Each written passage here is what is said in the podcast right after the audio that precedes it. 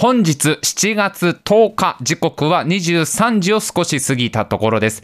タイムマシン部のラジオ生放送の時間になりました。お相手を務めさせていただきます白井亮でございます。そしてもう一人 AD 笠原くんです。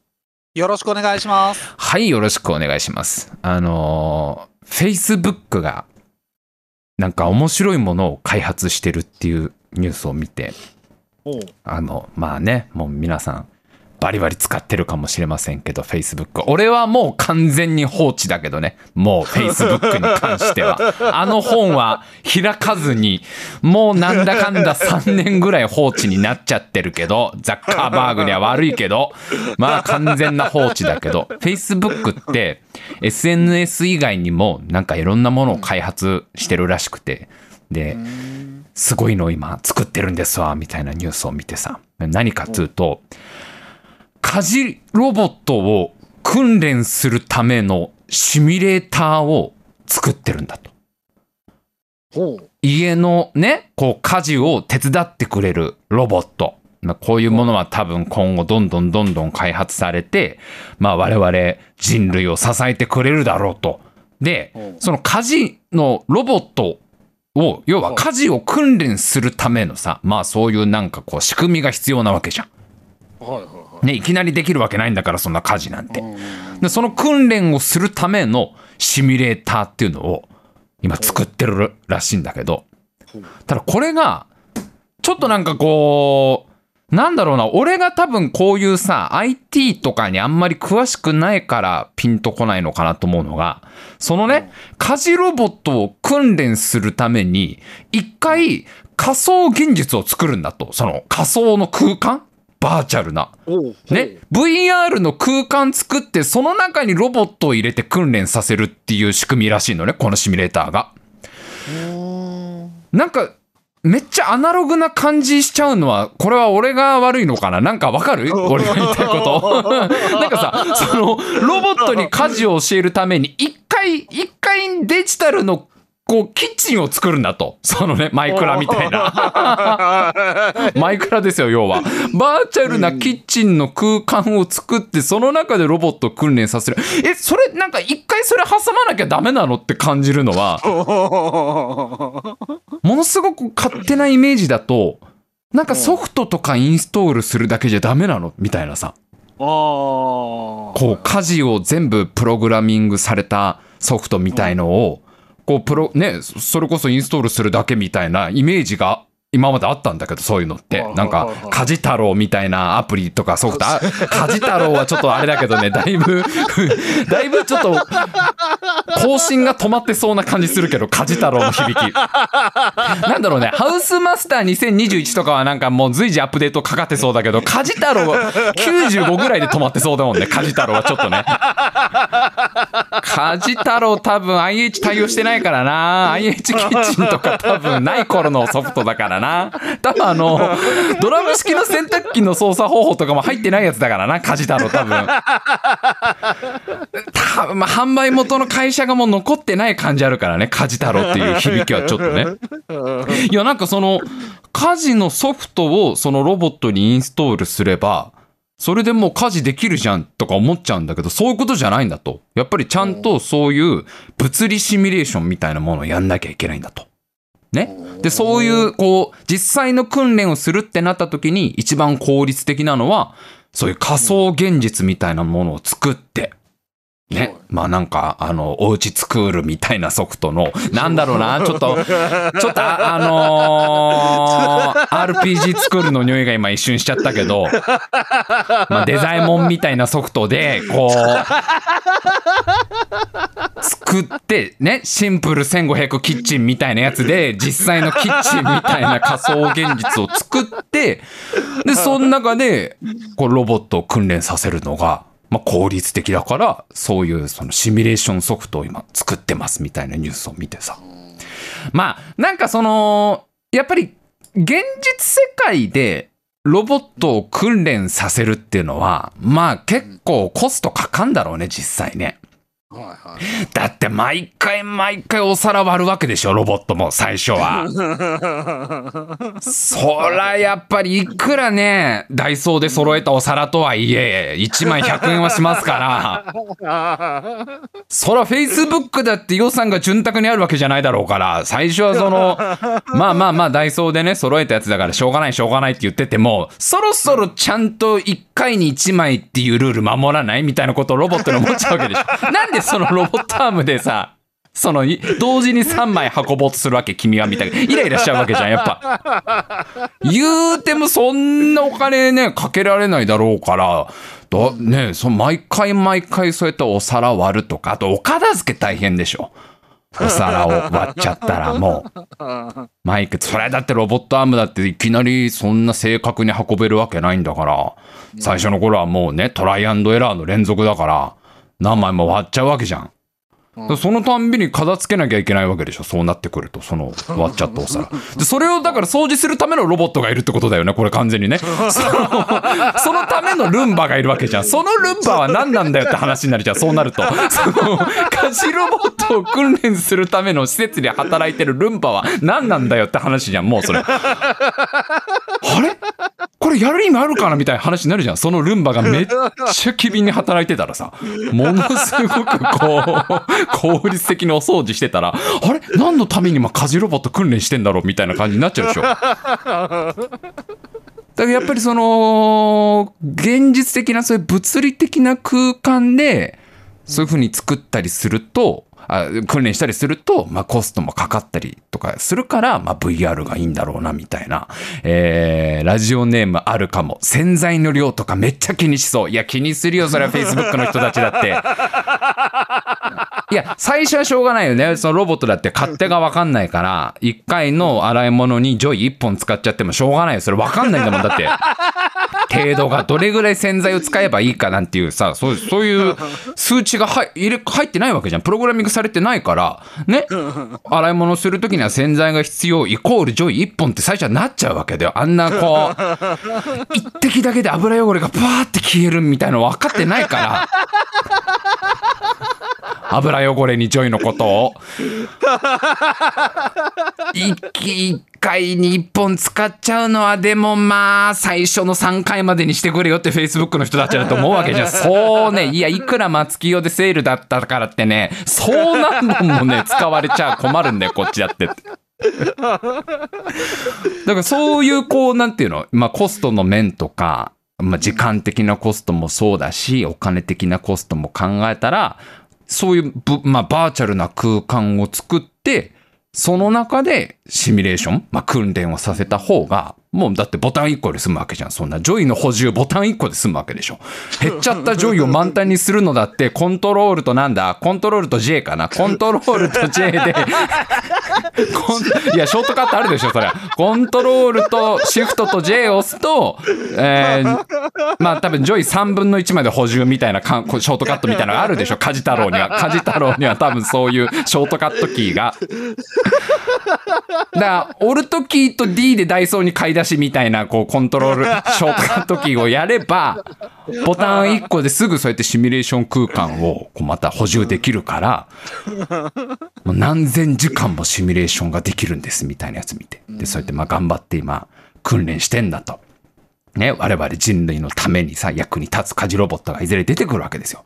でやっぱその仮想空間のシミュレーションすごいなと思うのがこれ何種類ぐらいアクションを実行できるか。ね。いろんな現実世界にある、まあいろんな人間のさ、動作ってのは、まあいろんな種類の動作があるわけじゃん。こう歩くとか走るとか、物を持つとかさ、もっと細かく言うとその、ね、手に泡がついた状態でジョイの蓋を開けるみたいな、ぬるぬるちょっとこう、滑んだけど、ああ、もう、もう一滴欲しいなっていう時に、まだ泡がついた状態で詰め替えをするみたいな動作も一種類に入るわけだから。そういろんな人間のこういうこうアクションもあるわけだけど、その仮想現実のこのシミュレーションでどれぐらいの種類のアクションを実行できるかっていうと、10億種類だって。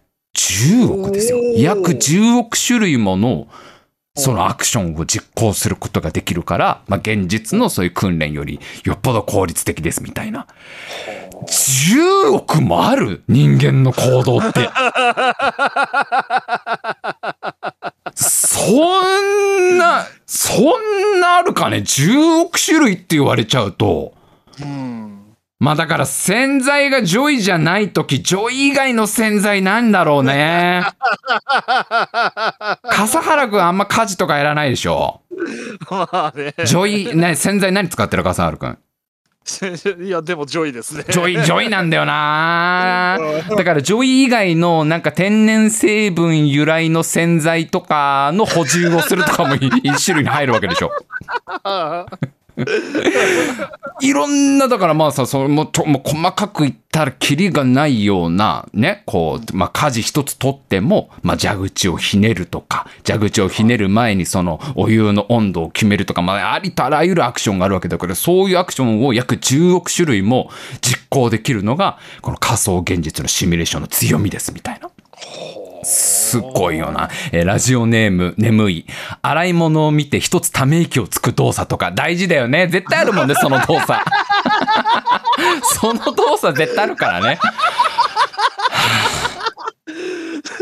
だからあのーちゃんとあれでしょ。お鍋の締めで食った雑炊がそこに焦げついた土鍋を見た時のため息だよね。で、あの、激落ちくんを使う分だけちぎる動作とかでしょ？激落ちくんをい一気に1ダース使わないから激落ちくんだって使う分だけちぎる動作とかもちゃんとシミュレーションのアクションの一つだからちゃんとその辺も実行してくれるんだろうねちゃんとねこれは10億種類って言われちゃってんだから。なんかその冷蔵庫に食べ物を保存するっていう動作もちゃんとシミュレーションできる。これもさ、結構複雑じゃん。冷蔵庫を開けて、空いてる空間を探して、今から自分が補充しようとする食べ物の大きさとかを認識して、どこの辺に置こうみたいなことかも全部シミュレーションして、そういうのもできるんだって実際。冷蔵庫に食べ物を補充みたいな。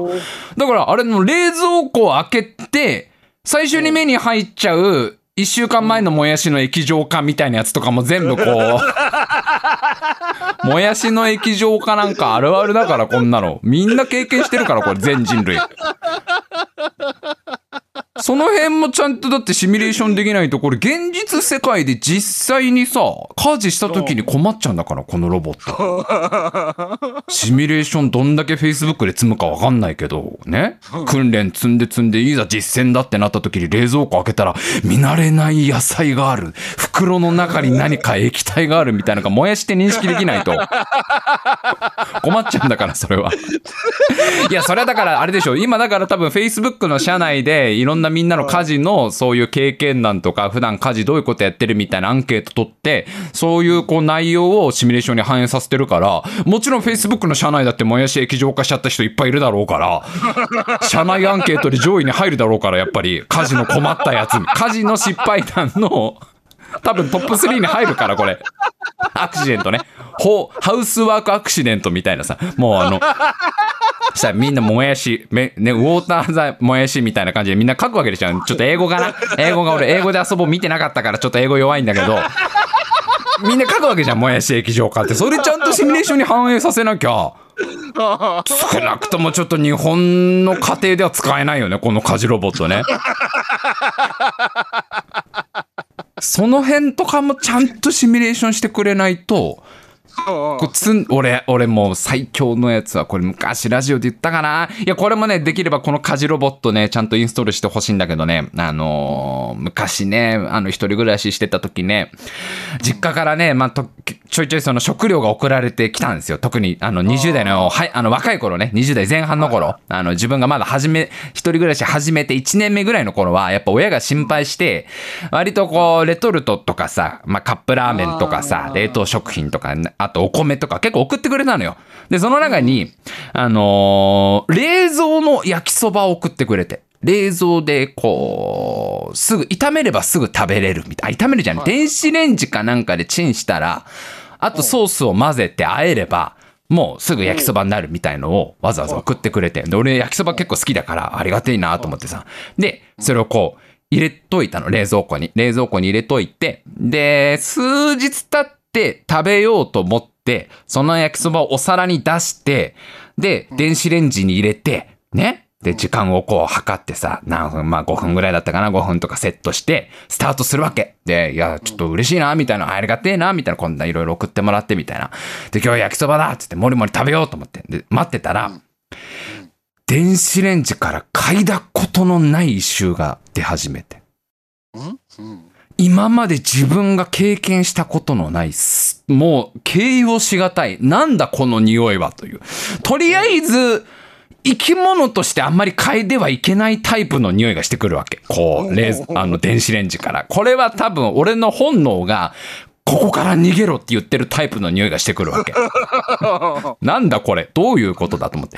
随分とまあ、変わった焼きそばだなと思いながら待つわけ、それでも。で、時間になってさ、電子レンジを開けたら、もう尋常じゃない一周がしてくるわけ。明らかにこれはも胃の中に入れてはいけない匂いがしてくるわけ、そこうのは出来上がった焼きそばから。なんだこれいや、いいや、いくらなんでもこんな匂いしないだろ、焼きそばと思って。で、急いで、その、焼きそばが入ってた袋を見たら、冷蔵じゃなくて冷凍って書いてあるわけですよ。あ要冷凍なわけですよ。あ俺完全に思い込みで要冷蔵だと思ってたから、その冷凍食品をずっと冷蔵庫に保管してたから、その、コールドスリープが必要なタイプの焼きそばだったんだよな、その焼きそばは。それを全く気づかないで、もう冷蔵庫入れちゃってたから、まあまあまあまあ、完全に腐っちゃってて、その冷蔵庫の中で。でもさ、冷蔵庫の中では冷えてたから、まだ変な匂いしなかったわけよ。それがだから電子レンジで温められたことによって封印が解けるみたいな。あの、完全にその、古代の魔物が封印術をかけられてたわけじゃん。こうね。凍結されてたわけですよ、ちゃんと。それが、あの、じ現代の人類の愚かな行為によって、現現代に蘇るみたいな感じですよ。あれもちゃんとシミュレーションしてほしいわ、この Facebook の家事ロボットには。そう冷凍食品を間近えて冷蔵庫に入れた時の3もう大惨事だよねえだからこれさちょっと今日まあもしあの皆さん思いつくものがありましたらなんか家事の失敗談とかあのこの私僕の私のこの失敗談もちゃんと家事ロボットに入れてほしいみたいな。でねあのね今ねすごいことにあのちょっと本当に今軽く自分で引いてることに気づいたんですけどめちゃくちゃ汗かいてるんですよ僕今。尋常じゃないぐらい汗かいてるんですよ。あのー、間違えて暖房つけてましたね僕ねこれ。いや、いくらなんでも今日暑いなと思って。いやいやいやいやいやびっくりなんですけど、ちょっと今自分でも。いや切り替えてくださいいいですか？いいですか？それは死んじゃうやつですよ。いやこれあの今日放送前に今日はさすがにクーラーつけようかなと思っていいつもねクーラーつけないからクーラーつけないで放送やるんだけど今日ちょっと暑いからクーラーつけようと思ったらなんでかな？なんでかわかんないけど僕はあの27度の暖房つけてましたねあの。これも火事の失あ敗だこれもこれもそうだね。これもこれもシミュレーションしてほしいね。これも。これこれちゃんと入れてくれるかな？Facebook のロボ。Facebook ロボは。間違えでもこれも割とあるあるでしょ？これ間違えて暖房つけちゃうみたいな。いやあのなんで気づくの遅れたかっていうといつも汗かいてるじゃんラジオの時って。基本いつも汗まみれだからね。であの僕はラジオやる時基本クーラーつけたくない人間なのでいつも汗まみれになるから、あの、にしてもこんなに今日出ますって、だってあの、僕の前のパソコンデスクに汗が滴ってるわけですよ。何滴か。あれ？今日なんだろう？みたいな。なんで俺こんな今日汗かいてんのかなと思って今さ、手元にあるリモコン見たら、暖房いやだからあれだよね。この世界がもしあのマトリックス的な仮想現実だとしたらよくまあここまでシミュレーションしたよね。マトリックスのこのき機械のプロコンピューターたちもさこんな細かい人類のミスまでシミュレーションしなくていいのに。ちょっとあれだなすすごいのをちょっと自分がリアルタイムで出しちゃったけど これはこれでもあのこれからの季節本当に危ないやつですからね。本当に危ないやつですから。ええ皆さんそこはちゃんと気をつけていただいて、えーまあ、ちょっと放送中もしよければですね皆さんあの家事の失敗談とかね、えーあればあの送ってきていただけたらなといったところで、えー本日も参りましょう。タイムマシン部のラジオ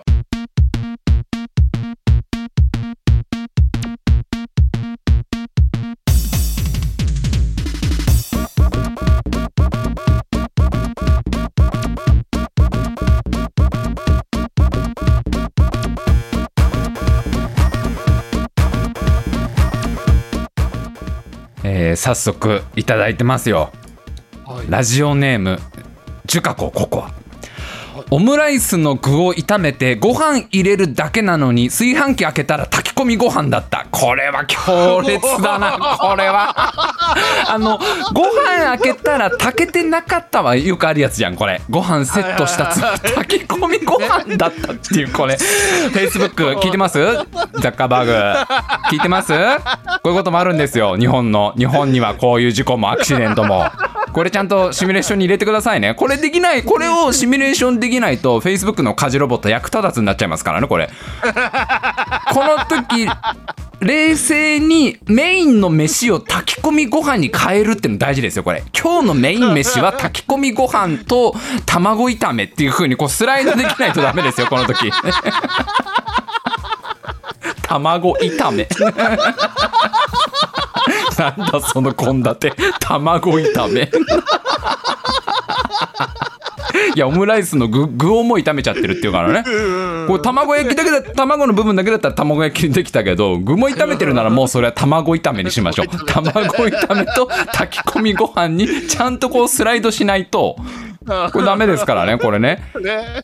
ちゃんとこれ Facebook の関係者の方聞いてくれてたらいいんだけどな。そうするとあれやばいな。俺が冒頭に Facebook もう放置してるみたいなのがちょっと問題発言になっちゃうから。時々見てる。時々時々覗いてる。時々時々覗いてる。いやそのそういうやっぱりこう何が起きるか分かんないわけじゃん実際現実っていうのはね。こうシミュレーション通りなんかやっぱいかないわけじゃんこういうの。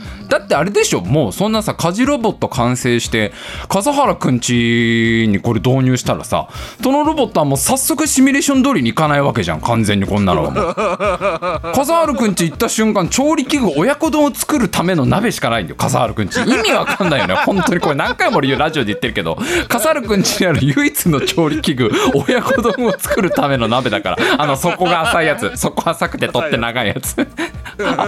昔もうこれもね何年言うんだって話だけど もう今から15年ぐらい前に笠原くんち遊びに行った時にその生涯でたった1回だけですけど笠原くんち遊びに行ったら 台所になぜか唯一親子丼作るための鍋だけ置いてあったからあれなんか完全にシミュレーションないでしょ？フェ Facebook のロボには。鍋っていうとなんかこうねもうカレーを作るための鍋とかフライパンとかこう想像するのにまさかあれだからね親子丼作るための鍋だけで全部料理しろって言われるんだからだからこういうイレギュラー要素をやっぱりどこまでこう Facebook のね社内でフィードバックしてやっていけるかっていうのはこれすごく大事ですからね。えー これだからそうだよね。炊飯器トラブルとかアクシデントはまあ割とありあり、あるあるあるじゃないかなこれ、えーラジオネーム明石正炊飯器のセットはよくある。18時のつもりが翌日の朝8時とか。だからこれもあのロボならそれ18時にセットしろよって話あると思うんですけど。そもそもねそもそも家事ロボットならその人類より正確なタイマーとか 毎日やる動作だったらなんかプログラミングしろよって話あるんですけどそういうことじゃないからこれは。イレギュラーにどこまで対応できるかってところだから。やっぱあるよね炊飯器系はねえー。ラジオネームあるかも。みりんを入れるところを色だけで判断して酢を投入して何とも言えない味と風味に仕上がった。これもだからその あれだよね。だからこれをはい。家事ロボットで考えるならまああの画像認識の弊害だよね。これがね要はね。だからね。画像というか映像で全てを認識しようとするがゆえの弊害ですよ。うん今なんかさ人工知能とかでそういうことが結構できるんでしょ？事前にいろんな映像のデータインプットさせとけばあの実際にこうカメラで映した画面をそれが何かって認識できるみたいな。例えばなんか猫ちゃんの写真をいっぱいもう何百枚とかこうね読み込ませて勉強させれば映像で映ったこう猫ちゃんがパッて映ればそれが猫って認識できるんだって。教えなくても。だからまあこれみりんと酢をだよ。みりんと酢をまあシミュレーション繰り返しに繰り返しても間違えちゃうよ 絶対。えーラジオネームミン。洗濯機回したの忘れて出かけて大惨事。いやこれもあるよ。あるあるだよな。これもな。だから生乾きアクシデントね。生乾きアクシデントなんかも割とあるあるだからだあのだからあんまりあれだよね。だから Facebook のロボットも舐めない方がいいよね。この生乾きに関してはね。あのあと30分ぐらい放置で大丈夫かながもうダメだから基本的に。この季節は特にこの時期は。だからジャパニーズ梅雨シーズンを舐めないでほしいよね。Facebook ロボには ジャパニーズ梅雨シーズンのちゃんとこのなんていうのかな数値を入れ込ん入れてもらわないとやっぱり。そうね。大事。すごい大事だからねこれね。プログラミングする上でね。その要素をちゃんと入れるっていうのは。30分でバスタオルは完全に生乾きになっちゃうからね下手するとね。いやーあとまあこれは結構いろんな人が言ってるけど洗濯機にティッシュね洗濯機にティッシュになった時の絶望感だよな。うん。だそれをものすごい正確なすこう手さばきでロボットアームで一枚一枚ちゃんとあのチリチリになったティッシュを拾い上げるみたいなやつも シミュレーションしてもらわないと。これはやっぱり Facebook ロボにはいやーだからまあ今あれでしょ。もうこれだからみんなしゃあれじゃない？あの Facebook にメール送った方がいいんじゃない？こういうトラブルが。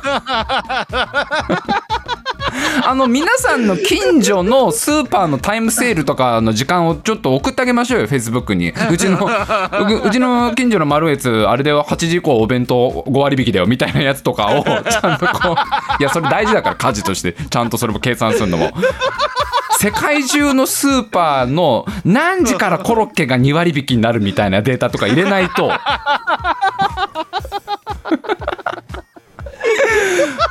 こういうのだってさやっぱ頭は普段から家事をねしっかりやってる方なんか結構は頭入ってたりするわけじゃん。この時間にスーパー行けば野菜が安いなとか。その全部、まあすね、もう全世界で対応してもらうんであればそれはもうちゃんと対応してねダイエーとかイトーヨーカドーとか、まあ、か各それぞれ 安くなるものがまたそれぞれ違いますから。いや、ぜひね、ちょっとね、我々人類の役に立つための家事ロボットが、えー出てくることを楽しみにしてるといったところで、あのー最近、油断できないなってすごい思ってて、おあのー本当に油断大敵っていう言葉がありますけど、はい。油断できなくなってきたな。もういよいよこの世の中っていうね。あのー緊張感を持って毎日過ごさなきゃいけなくなってきたなって、もうすごく最近感じるんですけど、めちゃくちゃ注射の映像増えたよね、最近。テレビだけじゃなくて、もうツイッターとかでもすごい増えたよね、注射打ってる映像。そうね僕は、注射が大嫌いな人間なので、あの、もちろん打たれるのも大嫌いなんですけど、見るのも同じぐらい嫌いなんですよ。注射を打たれている。あの、針が刺さっている映像はもちろん無理だし、刺さってるよ今って顔してる人も無理だから、その顔を見るのも。いよいよほらもう始まってるじゃん、ワクチン。もう、俺の周りでも打ったっていう人いるし、もう結構ね、早いとこだとさ、わね、あの、同世代の人とかでも打ってたりするから、割とね、ツイッターとかでも見かけるけど、まあ、ちょっと増えたよね、映像としての注射シーン。わかんないの？がさ、その映像いる？今。もう。だってさ、いや、ね、ワクチン、まあ、その、遅れてるところがあったりとかさ、まあ、いろいろな問題があったりとか、あと、まあ、もちろん、その、強制じゃないから、任意だからっていうもん、ね、ところもあったりとかで、まあ、いいろんな今、こう、議論されてんだ。まあ、そ、その、そういう真面目なところは、まあ、真面目なところはちょっと置いといて、真面目な話は俺もしてるけどね、俺もね、この、ちょっと言いたいのは、すごく言いたいのは、今いる、撃たれてる映像、もう分かってるわけじゃん。撃つのは。ああの、コロナのワクチンは注射ってことは分かってるわけじゃん、もう。俺も分かってるよ、そこは。あれじゃ、軟膏じゃダメだったんだろう、やっぱり。軟膏を、軟膏を塗れば済むって話にはならなかったんだよな、コロナのワクチンに関してはな。シロップじゃないんだよな、ワクチンは。あの、美味しい、なんかオレンジ色の甘い味付けしてくれてるシロップを飲めば大丈夫みたいな。いや、もしかしたらどっかの製薬会社が頑張ってトローチ状のワクチンとか作ろうとしたかもしんないけど、違うんだよね。もうね、ないんだよね。もう、注射なのは分かったから、もう俺も、それははい。俺も、いや、俺僕も、あの、打つつもりですから、まだちょっとねは、い順番はだいぶ、あの、先になりそうなんだけど、うん僕もちょっとワクチン打とうと思ってるから、いいんだよ、そこはもう。だから、受け止めるけど、だったらもういらなくない映像としては別にさ。いや、これがなんか、あの、いろんな種類がありますみたいになってさ、ね。あのー薄く伸ばすタイプの、タイプのクリームですとかさ、あと、絆創膏のあの布の部分にもともとワクチンが染み込んであって、貼るとそれが自動に浸透していくタイプとかさなんかいろんなタイプのワクチンがある中で注射のタイプのワクチンもありますって話だったら、まあニュースで使うの分かるよ、注射のシーン。いや、いいんだよ、もう全員均等にワクチン接種した人は注射なんだろそれ以外の道ないんでしょ？もう。じゃあいいじゃん、わざわざ見せなくて、もうさ、その輪っかで切ってることなんだから。すごい増えた気がするんだけど、なんかテレビとか、まあ俺結構テレビっ子だからさ、テレビ見てるとさ、あの、テレビとテレビのあの合間、あのトイレ時間ね、トイレタイムですよ。ね？あの、50 8時55分から9時の間ですよ。あの辺、お手洗いタイムあるじゃないですか。お手洗いもしくは冷凍庫からアイスを取り出すタイムあるじゃないですか。あの、あの休憩時間。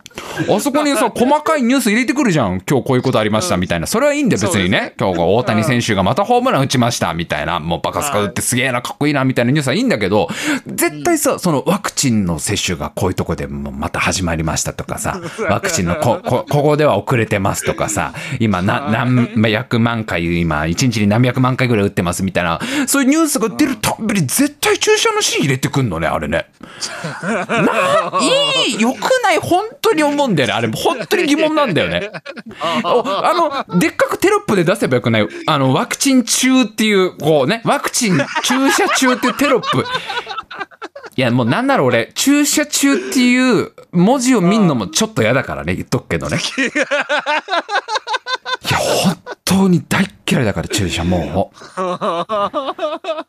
いや、まあね、もういいんですよ。まあね、ワクチンを打つことに関しては僕は、う僕自身は打とうと思ってるし、まあ全然それ今医療関係の方がもう一生懸命頑張ってくださってね、こう受けれるんだ。それは僕全然いいんですけど、僕が言いたいのは単純に映像としてはもう十分だと思いますっていう、これだけです僕は言いたいのは。はっきり言いたいの。注射の、え、いいの。本番まで撮っときたいわけ。そのドキドキは。本番まで、もうね、まあ、1ヶ月後か2ヶ月後か分かんないけど、来るわけですよ、その時は。ね。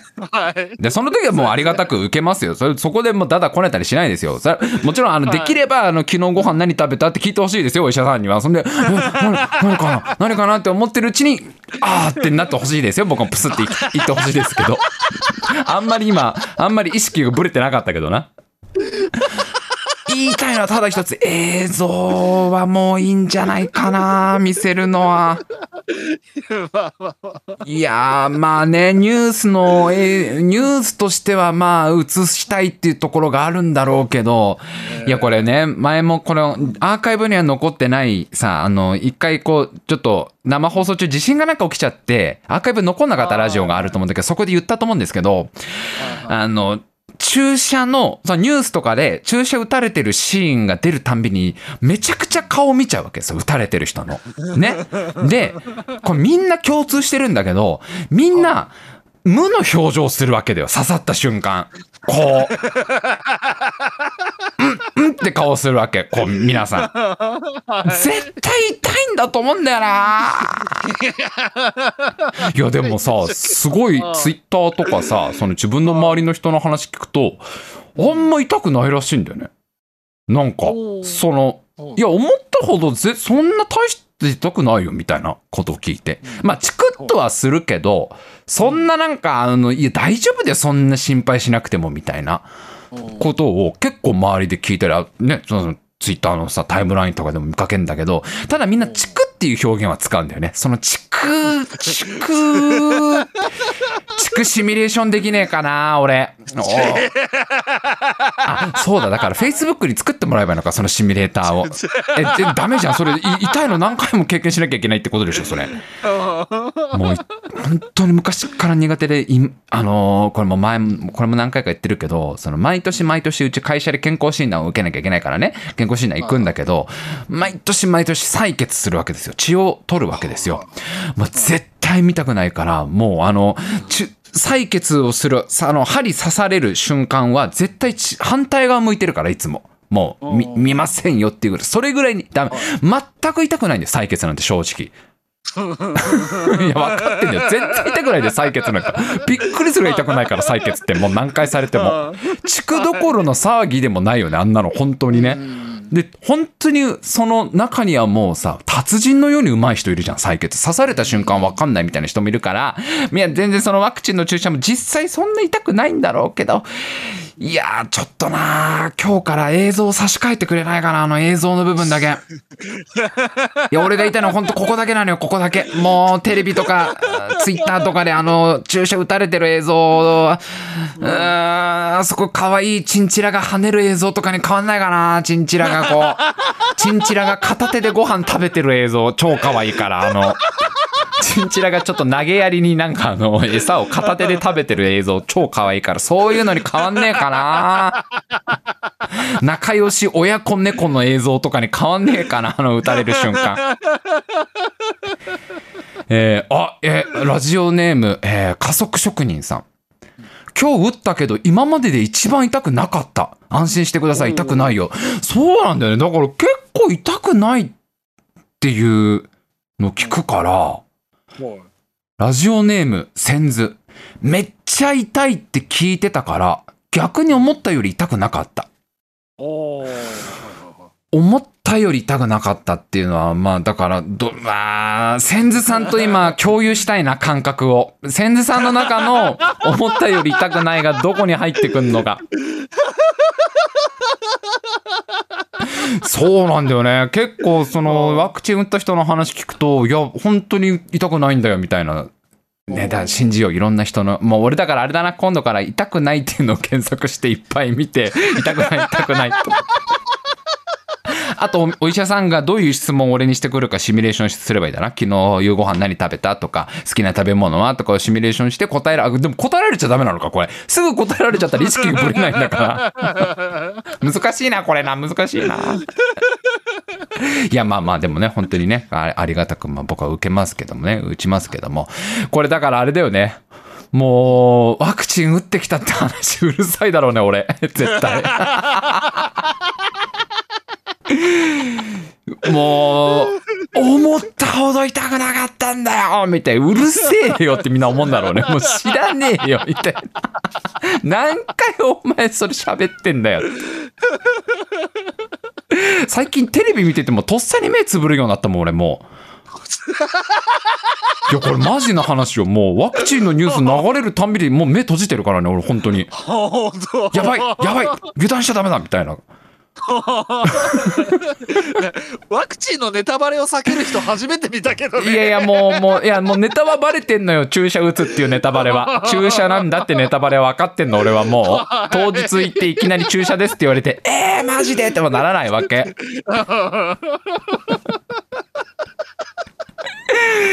いやーもうさこうなってくるとさ注射が苦手なのか注射の映像が苦手なのか分かんなくなってきたよね俺もだって採血できるんだそうもんね。採血なんか余裕なきゃ正直全然何にも痛み感じないからいつも採血だってだから多分そう今回のワクチンの注射も別にそんな正直耐えられない痛みなわけないわけじゃんそんなのそうですよ。もうこうなってくると俺は多分映像がダメなだけなんだろうなっていう。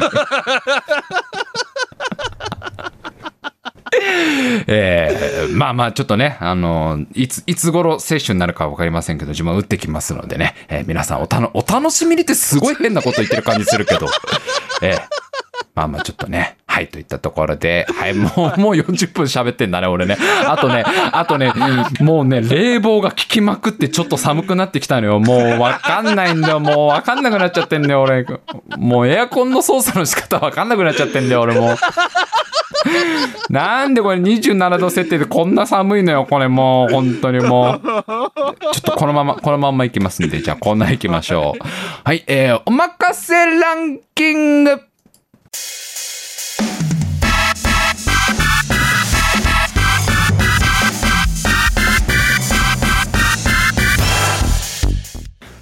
今週も始まりました。おまかせランキングのコーナーの時間です、えーこのコーナーはこちらからランキングの中身を先に発表して皆様にはそれがどんなランキングなのかを考えてもらうコーナーとなっております、えー本日のお題はスーパーコンピューターが第4位になるランキング。スーパーコンピューターが第4位になるランキングですね。はい、えー生放送ご参加の皆さん、ぜひぜひコメントでも参加してください。よろしくお願いします。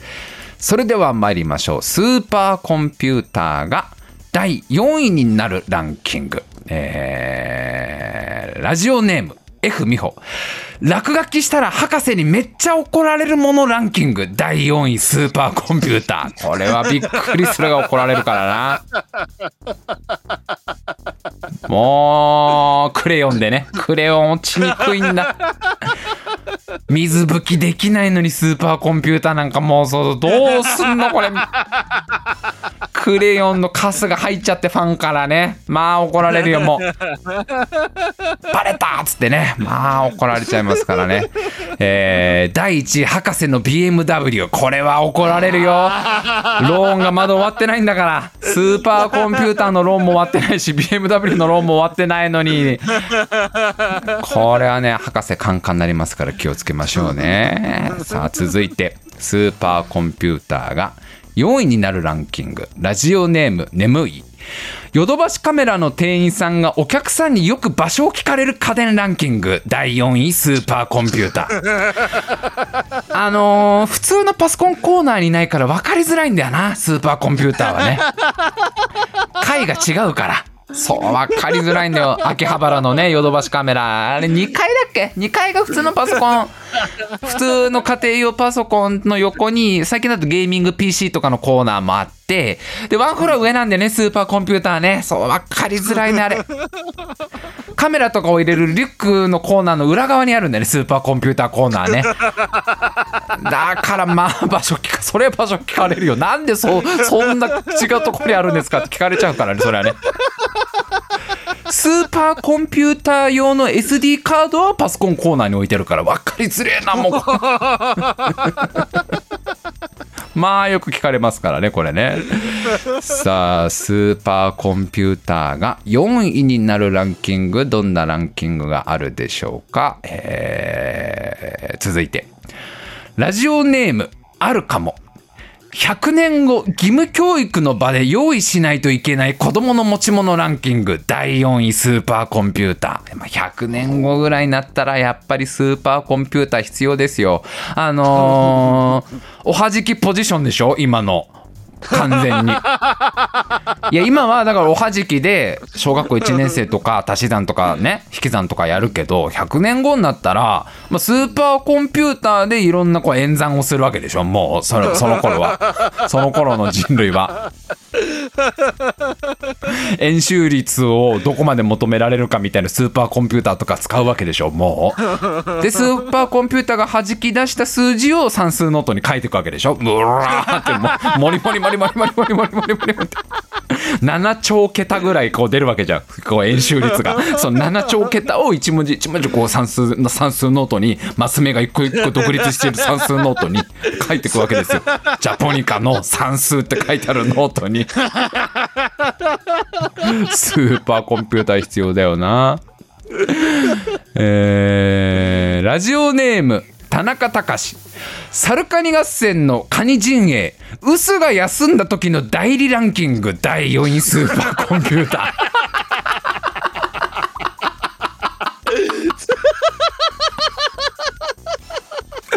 ー。なかなか高価ですよスーパーコンピューター。大丈夫ですか屋根から落ちて。大丈夫なんですかカニさん。いやコスパよコスパカニのリベンジにかけるコスパの悪さよ。毎回スーパーコンピューター落とすんですか？その作戦を立案するのもスーパーコンピューターだからね。どうやって猿を懲らしめようかっていう作戦を一応こうね物理シミュレーションみたいので全部計算したと最終的に私が落ちますってスーパーコンピューターが言うんでしょ。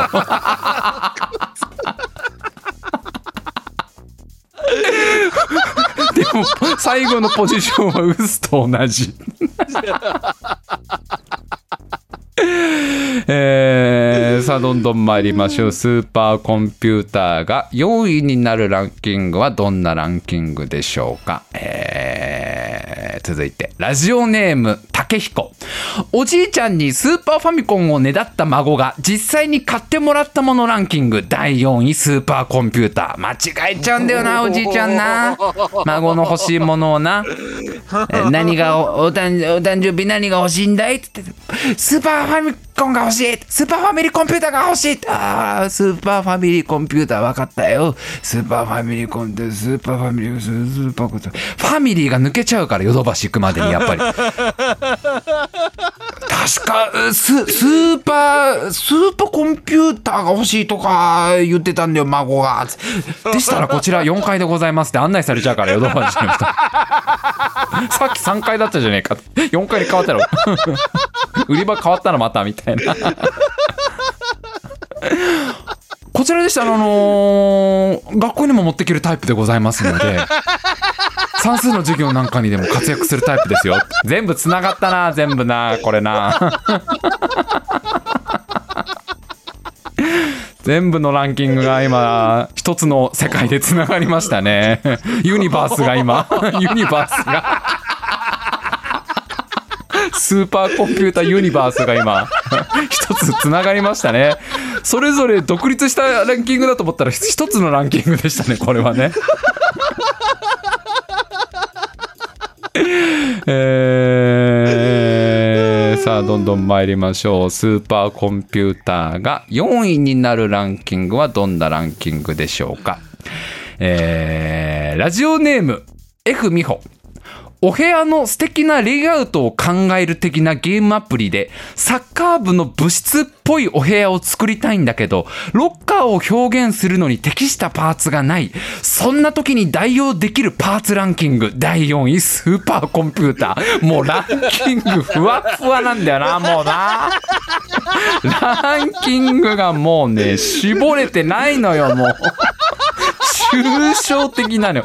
えー、一個一個いきますよ。お部屋の素敵なレイアウトを考える的なゲームアプリ。わかるけど、ね言わんとしてることはわかるよ。言わんとしてることは。お部屋の素敵なレイアウトを考える的なゲームアプリで、サッカー部の部室っぽいお部屋を作りたいんだけど。サッカー部の部室っぽい部屋って何なんだよ部室じゃねえのかよ物質を作るアプリじゃないんだね。あくまでお部屋を作るアプリですから。サッカー部の物質っぽいお部屋を作りたいんだけど、ロッカーを表現するのに適したパーツがない。そんな時に代用できるパーツランキング第4位スーパーコンピューター。だからあれでしょマイクラの屋根を階段で表現する的なやつだよね 屋根ってパーツがないから。ね。あの椅子を半ブロックで表現するみたいなことですよねこれよ。言いたいことは。スーパーコンピューターあんの？このゲーム。パーツとして。おかしくない？ロッカーはないんですよ。ロッカーのパーツがないのにスーパーコンピューターのパーツがあるって。ちょっとこれさあのゲームバランスが崩れてないかだいぶどんなアプリなのかな？ちょっと遊んでみたいな、このゲームでな。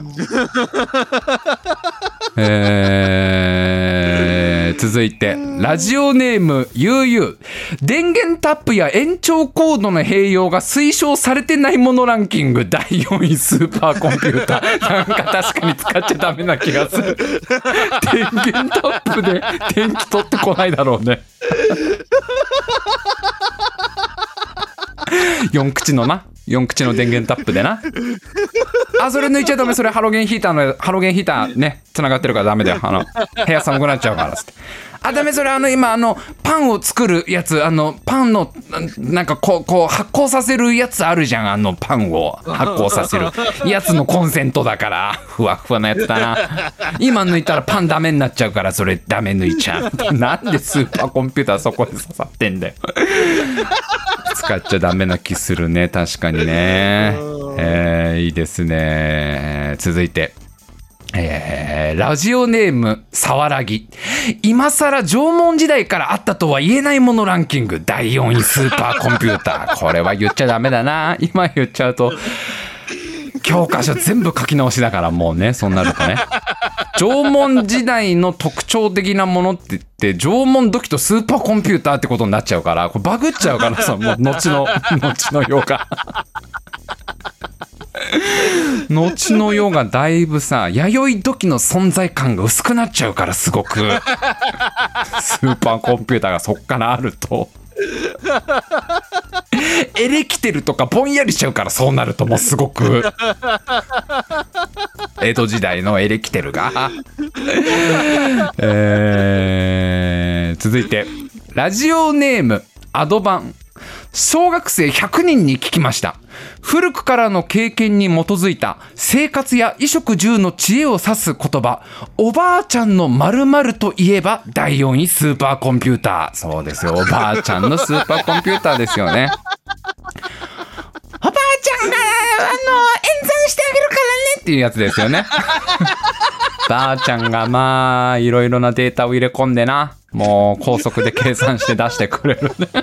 リボ払いは注意しなさいみたいなことを。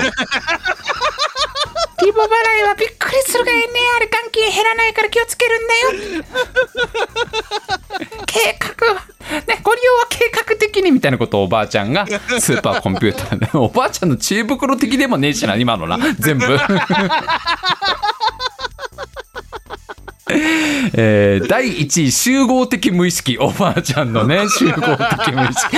全てのおばあちゃんはつながってるんですよね。一つのユニバースですね。ユニバースの使い方間違えてんだろ絶対。マルチユニバースですからねおばあちゃんのね。使い方間違えてるな。さあ続いて。え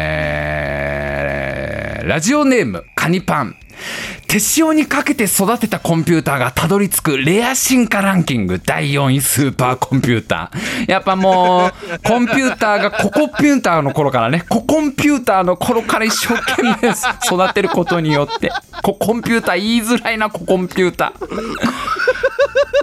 ココンピューターがやっぱりあのーまだあれですよ。やっぱりあのー自分でミルク飲めない頃からね。こう 育ててあげて。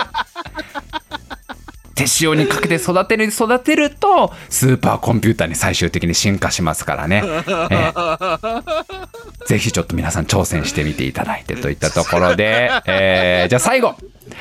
スーパーコンピューターが4位になるランキング。ラジオネーム竹彦部下に裏切られ会社金家族すべて失った。しかし手元に残ったこれがあればまだ再起が測れそうなものランキング。第4位スーパーコンピューター。測れるだろうなスーパーコンピューターさえあれば。残ったないいもの。ずいぶんいいもの残ったな。会社も金も全部失ってんだよこの人。え私物なの？スーパーコンピューター ススパコンは私物なんだね。会社のものじゃなかったんだね。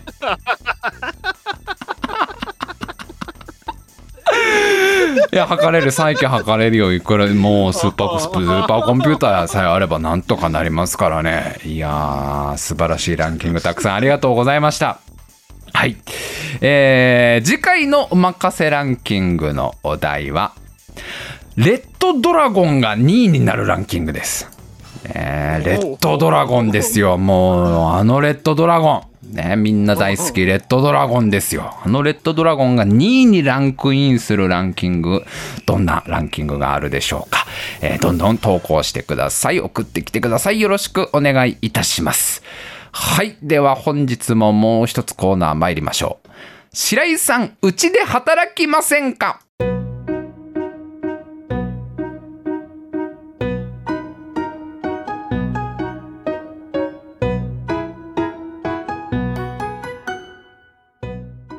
さあ今週も始まりました。白井さんうちで働きませんかのコーナーです。このコーナーは白井さんに新しいお仕事を紹介してあげようという優しい優しいコーナーとなっております、えー本日もたくさんのお仕事紹介いただいております。どんどん参りましょう。ラジオネームカニパン会社名株式会社7人の小人。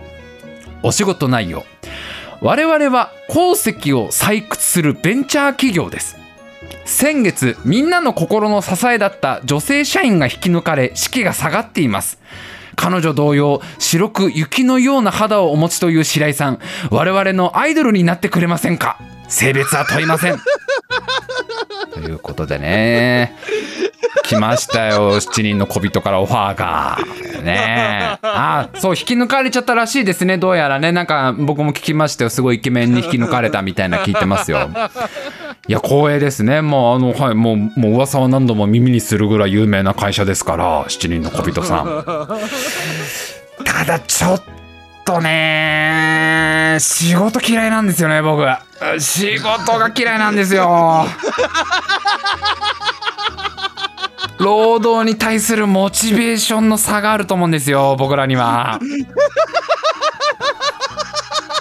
いやはいほうはいほう仕事マジだりって言っちゃいますよ僕。ちょっとねモチベーションの温度差っていうのはなかなかこれ続くってくのは難しいところがあるので。すいませんちょっと考えさせてもらってよろしいですか？申し訳ないです。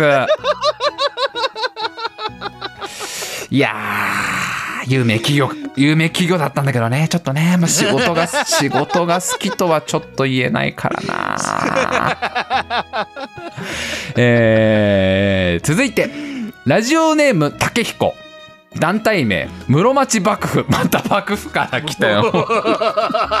なんかこの間も来なかったっけ？幕どっかの幕府から。なんで幕府から来んだよまた来たよ時を超えてもう団体名部の団体名っていうかもう幕府名だよね、えー室町幕府お仕事ないよえーわしは将軍足利義満と申す。そちが白井か。その方、民草を巧みな話術で惑わしておる、惑わしておるそうじゃな。興味があるゆえ、幕府で雇ってやろう。まずはそこの屏風の虎を屏風から追い出してみよう。というね、将軍様から ありがたいオファーが来ましたよね。まさかそんな。室町幕府で働かせてもらえるなんてお抱えお抱えになるわけですね僕は完全に将軍様のただですね屏風の虎を屏風から出すっていうのがちょっとですね。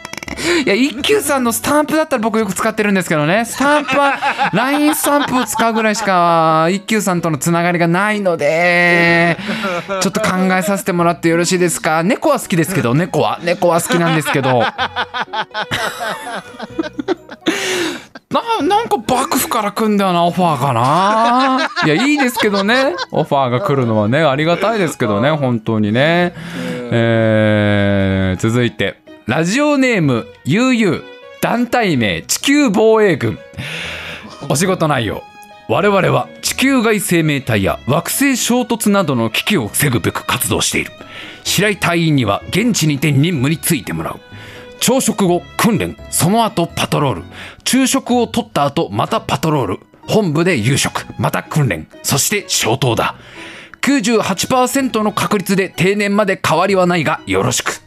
いやーついに来ましたよ。地球防衛軍からオファーですよね。地球を守るために活躍してるあの地球防衛軍からオファーが来たわけですよ。やっぱなんか防衛軍って言いますから規則正しい生活なんですね。やっぱね朝食食べたら訓練パトロールしてお昼食べたらまたパトロール。で本部で夕食食べたらその後最後訓練。そして寝る。早寝なんでしょうね。いやーいいですね。僕憧れですよ。ヒーロー軍団地球防衛軍。憧れなんですけど98%の確率で定年っていうところにちょっと引っかかってましてあのー 残り2%がですね 重いんですわ。地球防衛軍の場合は。の 2%2% なんですよ問題は。その2%が取り返しのつかない2%の可能性あるわけですよね。あの僕できれば100%定年まで変わりがないとこがいいんですよね。できればね。2%が下手したら地球消滅なわけでしょ。ちょっと考えさせてもらってよろしいですかね。えー、じゃあ最後。ラジオネームアドバン。あこれは個人からのオファーですね、えー個人から会社とかじゃなくてえー個人からお仕事紹介いただきました。バクです、えーお仕事内容。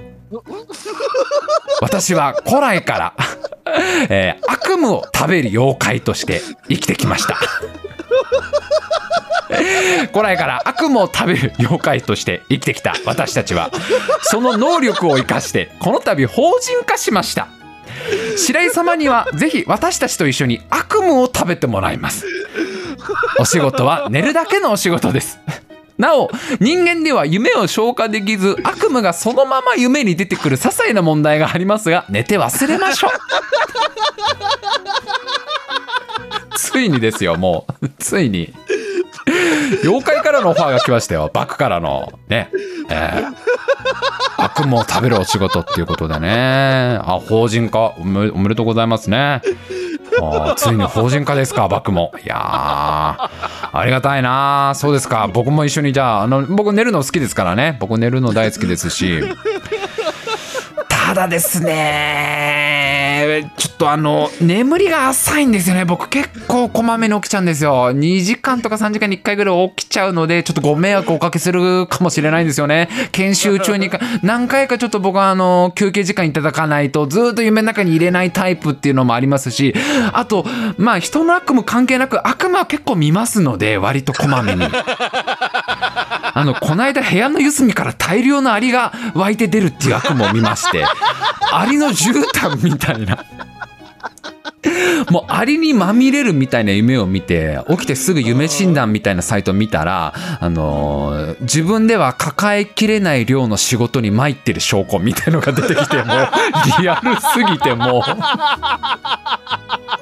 リアルすぎてなのよもう本当に。直で反映してんのよ今悪夢がもう。我が心を。ダイレクトなわけ今すごく。ダイレクトに夢に反映されちゃってるからもうねちょっと働く余裕ないかな僕余裕夢の中で。夢の中でちょっと 夢の中で業務量を増やせら、ね、増やす余裕はちょっと僕には今ないかな。あのーちょっと考えさせてもらいたいんですけどね。あのーちょっといいですかね。あのーもうね今日ほとんど会社じゃないわけもう。あのいよいよこのコーナーも。今回まともに会社らしい会社が一個もないの。今回はもういよいよ。7人の小人だとか室町幕府とか地球防衛軍とか。爆だ？あのね 僕はねこのコーナーでお仕事を募集してるんだよみんな。分かってるかな皆さん。あのいやいやオファーいただけるなら嬉しいですけどね。別にそうお仕事って別に会社だけじゃないですから団体とかはありますけど株式会社とねつければ何でもいいと思ってませんかねちょっとね。会社じゃないのよ今回はもう。しまいしまいには妖怪が妖怪からオファー来ちゃってんだからこっちはもうさ。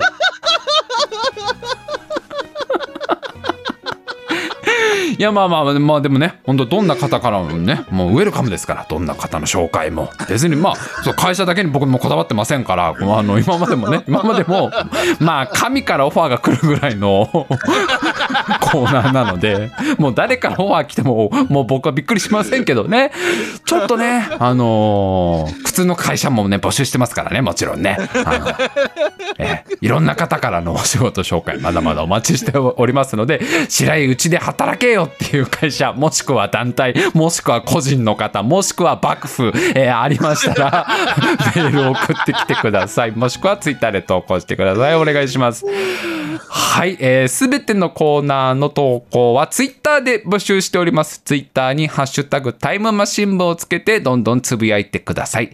そしてメールでも募集しております。メールアドレスタイムマシン部 at gmail.com メールアドレスタイムマシン部 at gmail.com でございます。皆様からのメールお待ちしております。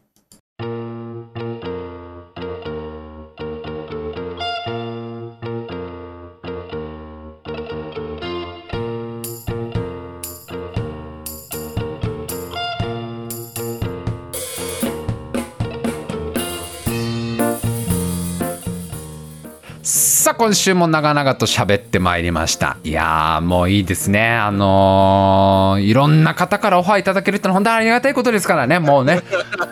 いやいやいやもう僕はどんな人からねお仕事紹介してもね今のこのありの悪夢を見るような仕事から解放されるなら 一人じゃ抱え込めない量の仕事を抱え込んでる証拠ですみたいな。